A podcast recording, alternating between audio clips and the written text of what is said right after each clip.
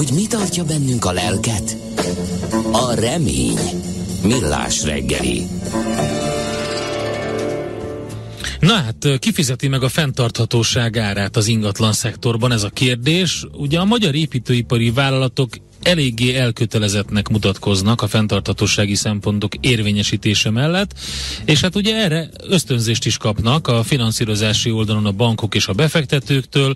Közben van zöld kötvénykibocsátás, illetve több is van, ezeknek a száma és értéke ugrásszerűen emelkedik.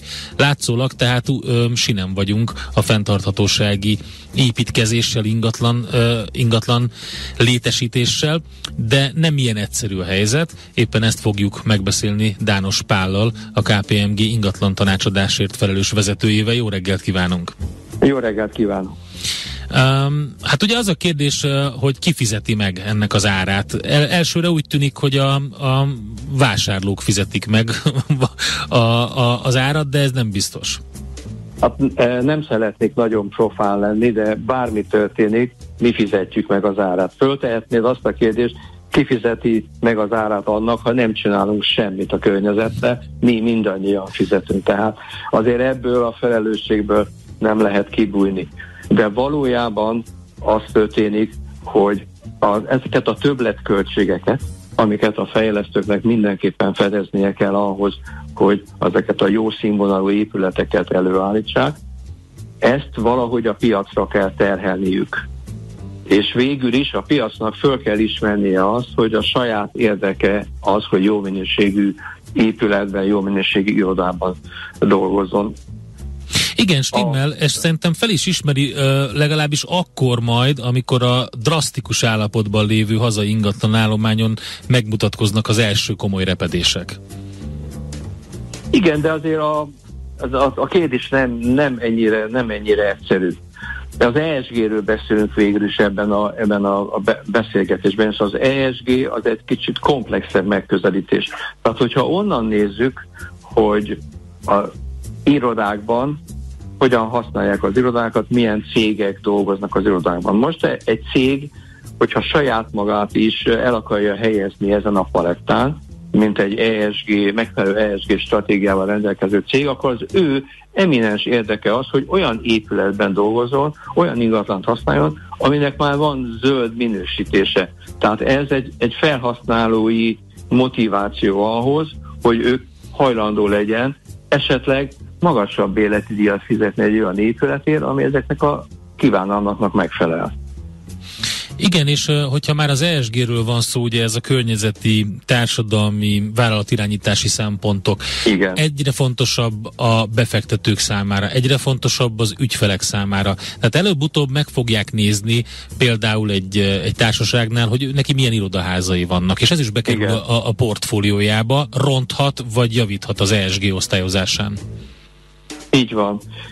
Az az érdekes az ESG-ben, hogy azért az ESG nem teljesen egy hókusz-pókusz, azért en, en sokkal több. Azért végül is ez a, egy józan ész vezérelte komplex szem, szemlélet. Tehát tényleg nem mindegy, hogy egy ingatlan fejlesztő, vagy egy nagy ingatlan portfólióval rendelkező ö, alap például, milyen ingatlanokat tart, mi van a portfóliójában, de az sem mindegy, hogy ő maga az egész gazdasági tevékenységét mennyire ESG kompatibilis módon végzi. Tehát ez nagyon érdekes, hogy az előbb említettem, hogy, hogy feltételezzük, hogy egy zöld minősítésű irodaházban dolgozik egy társaság, egy cég bérlőként, akinek fontos, hogy ő maga ESG minősítéssel rendelkezzen, de ugyanakkor az épületet előállító fejlesztő, vagy az épületet tulajdonoló cégnek is fontos, hogy ő maga is a saját működésében ESG minősített legyen. Tehát azért két oldalról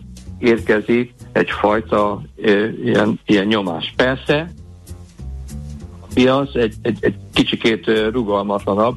Most én nem szeretnék itt olyan tanulmányokat meg uh, uh, bemutatni, ami még gyakorlatilag nincs teljesen földolgozott, de, de mi készítettünk egy felmérést, azt majd egy következő adásban szívesen elmondom, ami arról szólt, hogy megkérdeztük a bérlőket, hogy ők hogy látják ezt a kérdést, és, és hajlandók lennének-e ezt béleti dírban elismerni ezeket a, uh-huh. a többletköltségeket. Érdekes volt, mert a, a választóknak a elsőprő többsége azt mondta, hogy igen. Persze voltak megoszlások, hogy ki milyen mértékben, de alapvetően a válaszadók túlnyomó többsége több mint 80%-a mondta azt, hogy igen, jogosnak érzi, és úgy gondolja, hogy egy, egy ESG környezetben felépített irodaházért, vagy kereskedelmi ingatlanért, mint használó, mint bérlő, többet kell fizetnie. Igen, és szerintem egybecseng, tehát sok, sok olyan folyamat van, ami, ami keresztezi egymást, tehát például a, az, hogy milyen a, a munkahely minősége, milyen alkalmazottakat tud ezzel vonzani, milyen ügyfélkör tud ezzel vonzani, és így aztán ugye ez egyáltalán nem biztos, hogy ez a többletköltség, hogyha ezt hajlandó bevállalni, akkor, akkor a, a, a nap végén többlet lesz.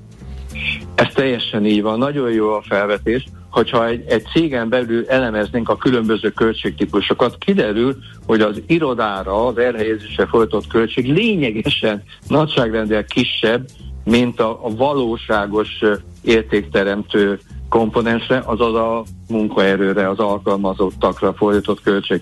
Tehát egy, egy cégnek bőven megéri többet fordítani arra, hogy humánus és megfelelő környezetet alakítson ki, mert így a saját termelése lehet jobb, hatékonyabb, gyorsabb, jobb munkaerőt tud foglalkoztatni.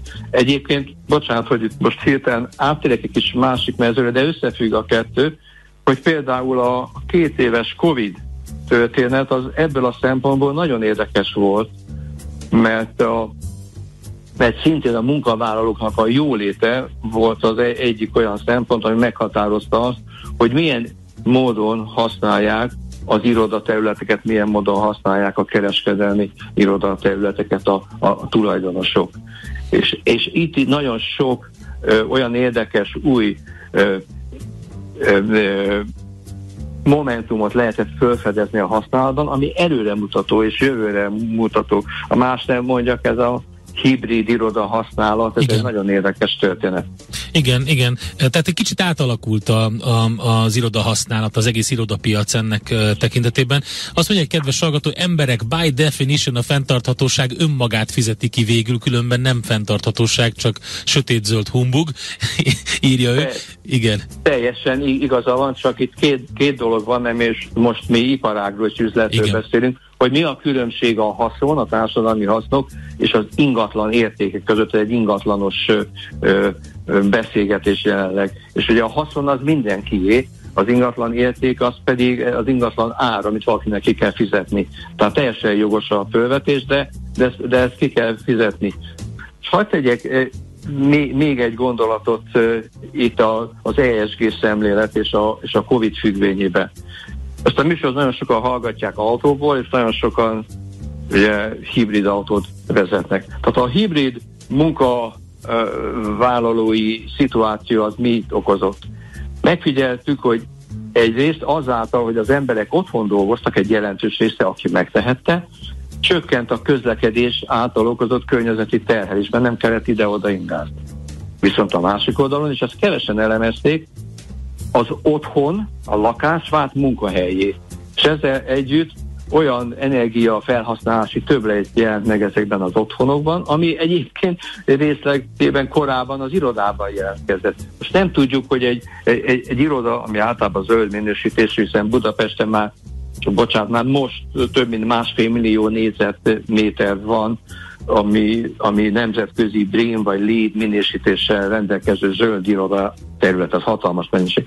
Tehát nem tudjuk, hogy egy lakás az energetikai szempontból és ESG szempontból mennyivel jobb vagy rosszabb, mint egy iroda. De, de, de, de, mégis úgy tűnik, hogy a jövő ez a vegyes használat. Tehát nagyon-nagyon-nagyon sok kérdés van. És még egy mondat, hogyha van még egy percünk, hogy az ESG-ben azért van az S betű középen, ami nagyon fontos, az a, a, a társadalmi, a, a, a szociális, a, a humán faktort reprezentálja.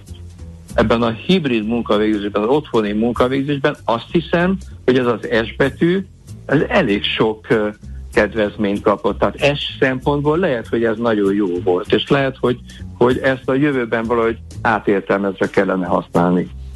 Okay, tehát a trend az, hogy, hogy ezt, ezt minden oldalról az ingatlan szektor képviselői érzik, illetve um, kezden, kezdenek ebbe, ebben gondolkodni, de kérdés az, hogy ez az egész, uh, ugye a, a fenntarthatósági haszon, amit említettél, és, és maga a hozam, ami elérhető. Na most ez, ez az olló, ez, ez mennyire, mennyire szűkül, mennyire csukódik be?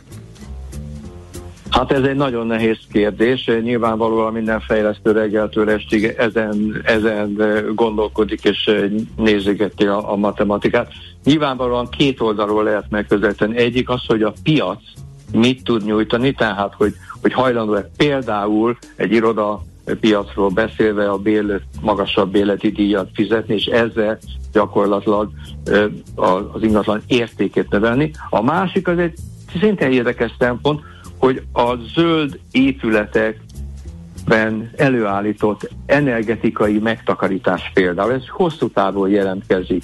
És, és e, ennek a hasznát, ennek, ennek végül is egy ingatlan értékesítéskor egyben szeretné előre megkapni a mhm, fejlesztő. Mm, Tehát ez egy nagyon érdekes dolog, hogy a jövőbeli megtakarításoknak elnézést a kora reggeli szakszavakét, jövőbeli megtakarításoknak egy jelenértékét már most be kellene tudni kalkulálni a piaci értékbe. Oké, okay, ez az egyik szempont. De a másik szempont az, hogy amikor ezt az ingatlant előállítsák, akkor természetesen a, azt a céget, a, a fejlesztőt, vagy az építőipari kivitelező céget is bizonyos intézményi, pénzi, bármilyen más támogatással a, de most itt kifejezetten a közösségi érdekek miatt, hiszen pont a betelefonáló hívtak fel a figyelmünket arra, hogy az ESG az közösségi érdek. Tehát pont emiatt a közösségi érdek miatt indokoltak a támogatások, illetve, illetve a, a, majd a, egy elkészült ingatlan, amikor el lehet adni egy befektetőnek,